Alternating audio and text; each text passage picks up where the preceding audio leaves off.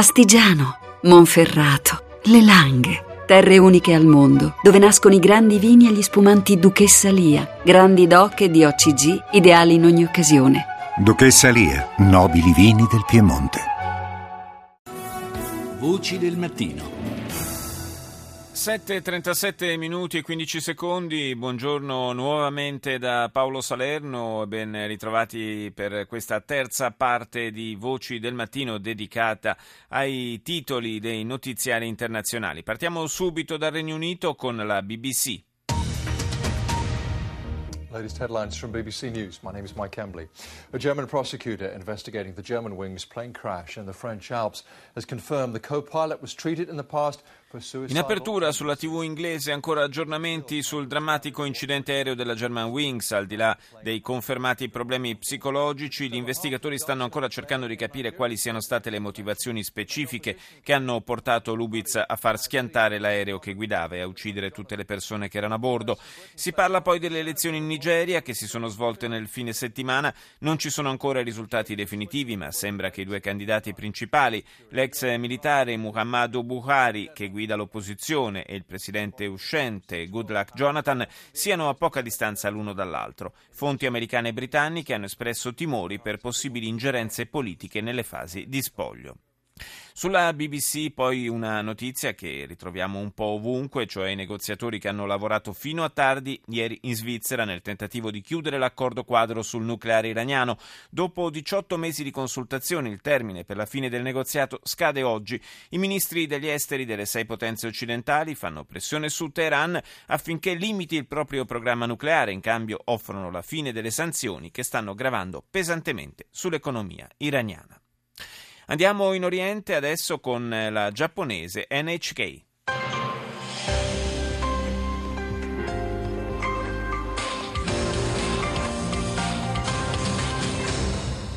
Hello, welcome back to Newsline. I'm Miki Yamamoto in Tokyo. Let's get you the headlines for this hour.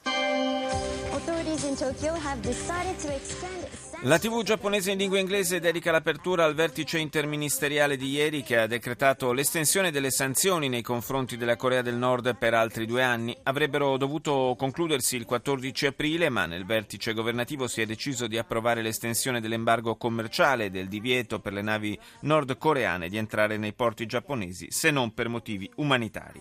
Il Giappone ha adottato queste misure in conseguenza dello sviluppo di test nucleari da parte di Pyongyang. Il ministro delle delle Finanze giapponese Taro Aso ha riconfermato ieri che il Giappone non aderirà per il momento al gruppo bancario sponsorizzato dalla Cina per gli investimenti e le infrastrutture interasiatiche. Mancano ancora le necessarie garanzie, ha detto. E adesso andiamo in Medio Oriente, in Libano, con Al-Mayadin. الظاهرة من الميادين السلام عليكم وإلى عناوينها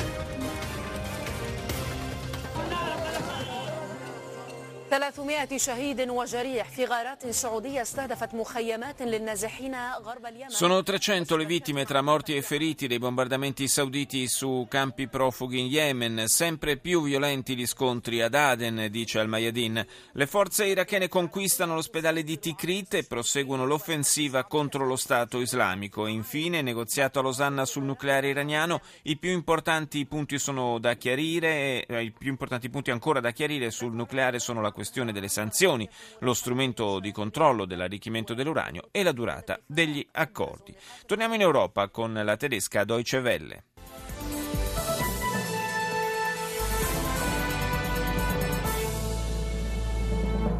Hello and a very warm welcome to DW in Berlin. I'm Layla Harak with a quick check of this hour's world headlines.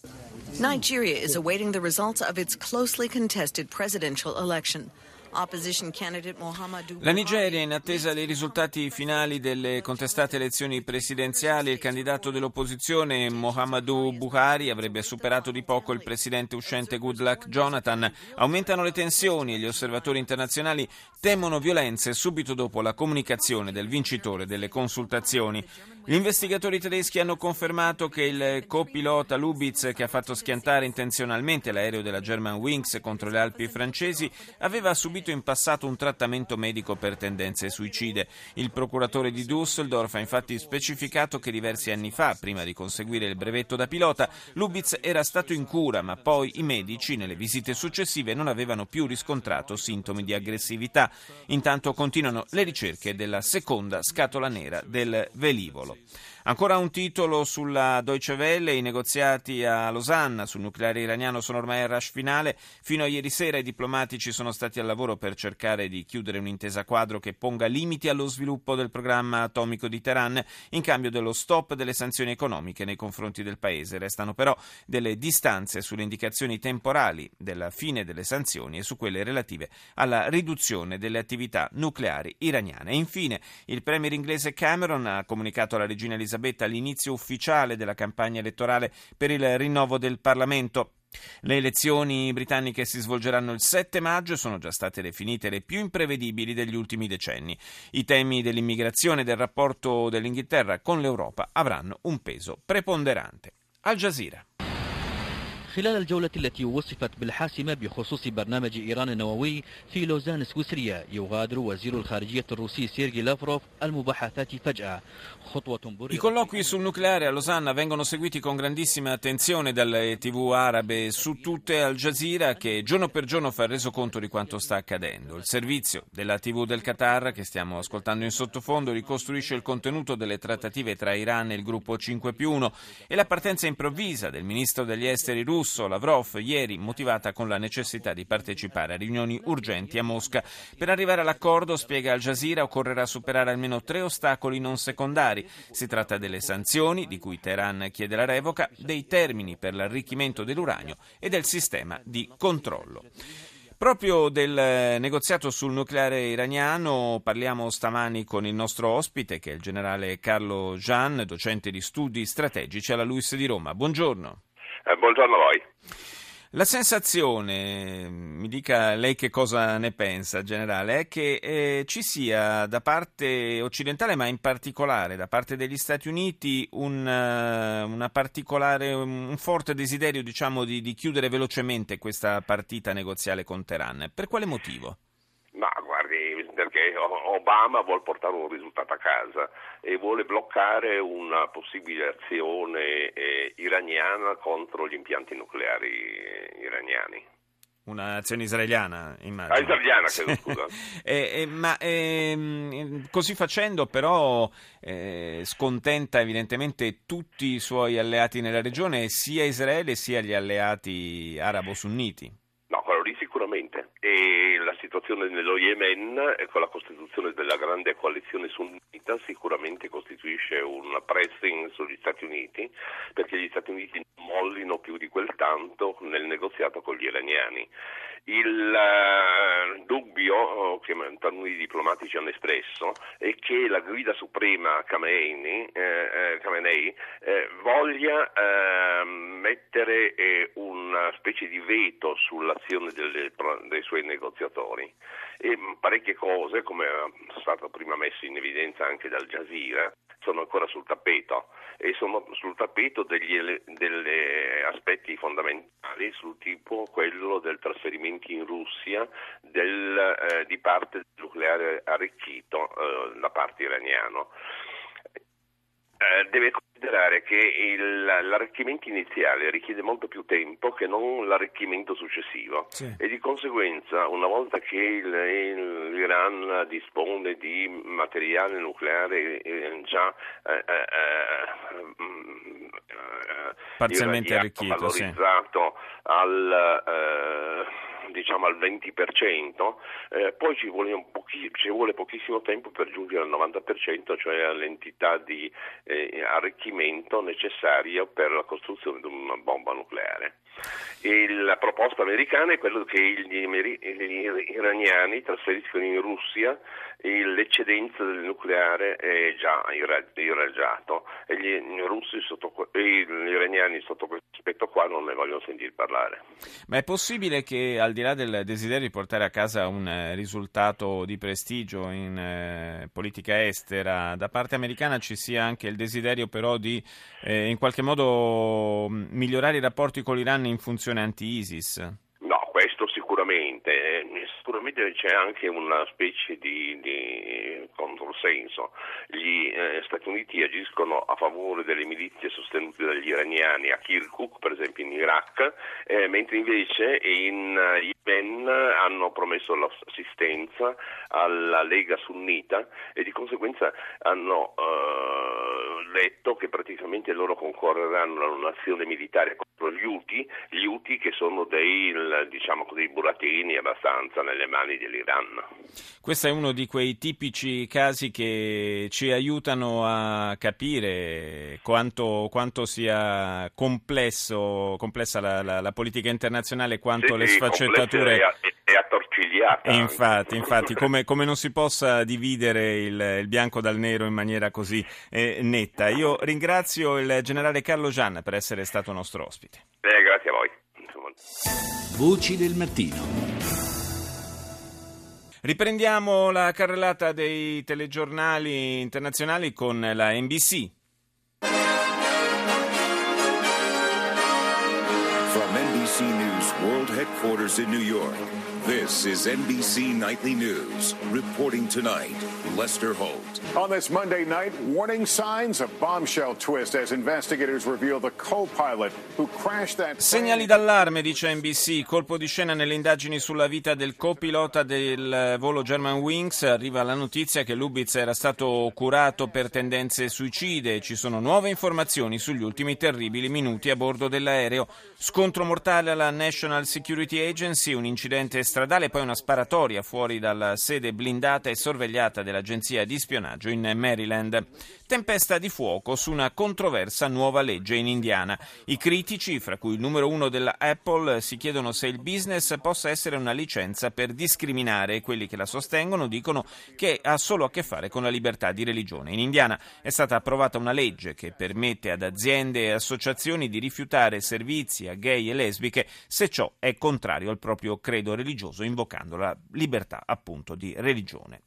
Ancora su NBC, incidenti sul lavoro, il salvataggio di un pompiere di 27 anni sprofondato nel tetto di una casa in fiamme in California mentre interveniva per spegnere l'incendio e infine tempo in famiglia, sorprendenti nuovi studi sul tempo trascorso con i propri figli, più ore passate con loro aggiungono davvero qualcosa al successo che otterranno nella vita, si chiede il network americano. Ci spostiamo in Russia, Russia Today. Live at 5 from the RT News Centre here in Moscow, we talk on camera to a man whose alleged off camera account became the basis for media speculation into why MH17 crashed in Ukraine. Primo titolo per Russia Today, polemico nei confronti della Reuters, l'agenzia di stampa che l'emittente accusa di avere distorto il contenuto di un'intervista a un uomo che a telecamere spente avrebbe detto di aver visto partire dalle linee dei ribelli ucraini il missile che ha abbattuto il volo MH17 della Malaysian Airlines. Intervistato dalla TV russa, il testimone dice di aver affermato esattamente il contrario, cioè che il missile partì dalle posizioni dell'esercito di Kiev. Secondo titolo, i negoziati sul programma nucleare iraniano verso il traguardo, ma non è ancora chiaro se le delegazioni saranno in grado di elaborare un accordo entro oggi. Ricordiamo, oggi scade il termine, almeno teoricamente, per la fine dei negoziati. I piani statunitensi per dilapidare, così dice il notiziario russo, 5 miliardi di dollari in difese orbitanti in modo, in modo da mantenere il vantaggio nella guerra spaziale. Ora in Cina con CCTV.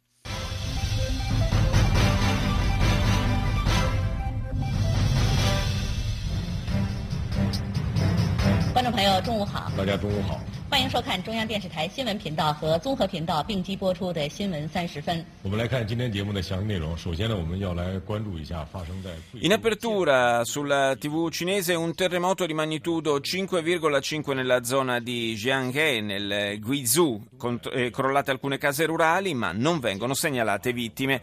Mancano pochi giorni alla pura luce, cioè la festa dei morti che in Cina cade il 5 aprile. La polizia e i servizi civili si stanno organizzando in vista del traffico traffico intenso che si prevede si scatenerà a ridosso della ricorrenza.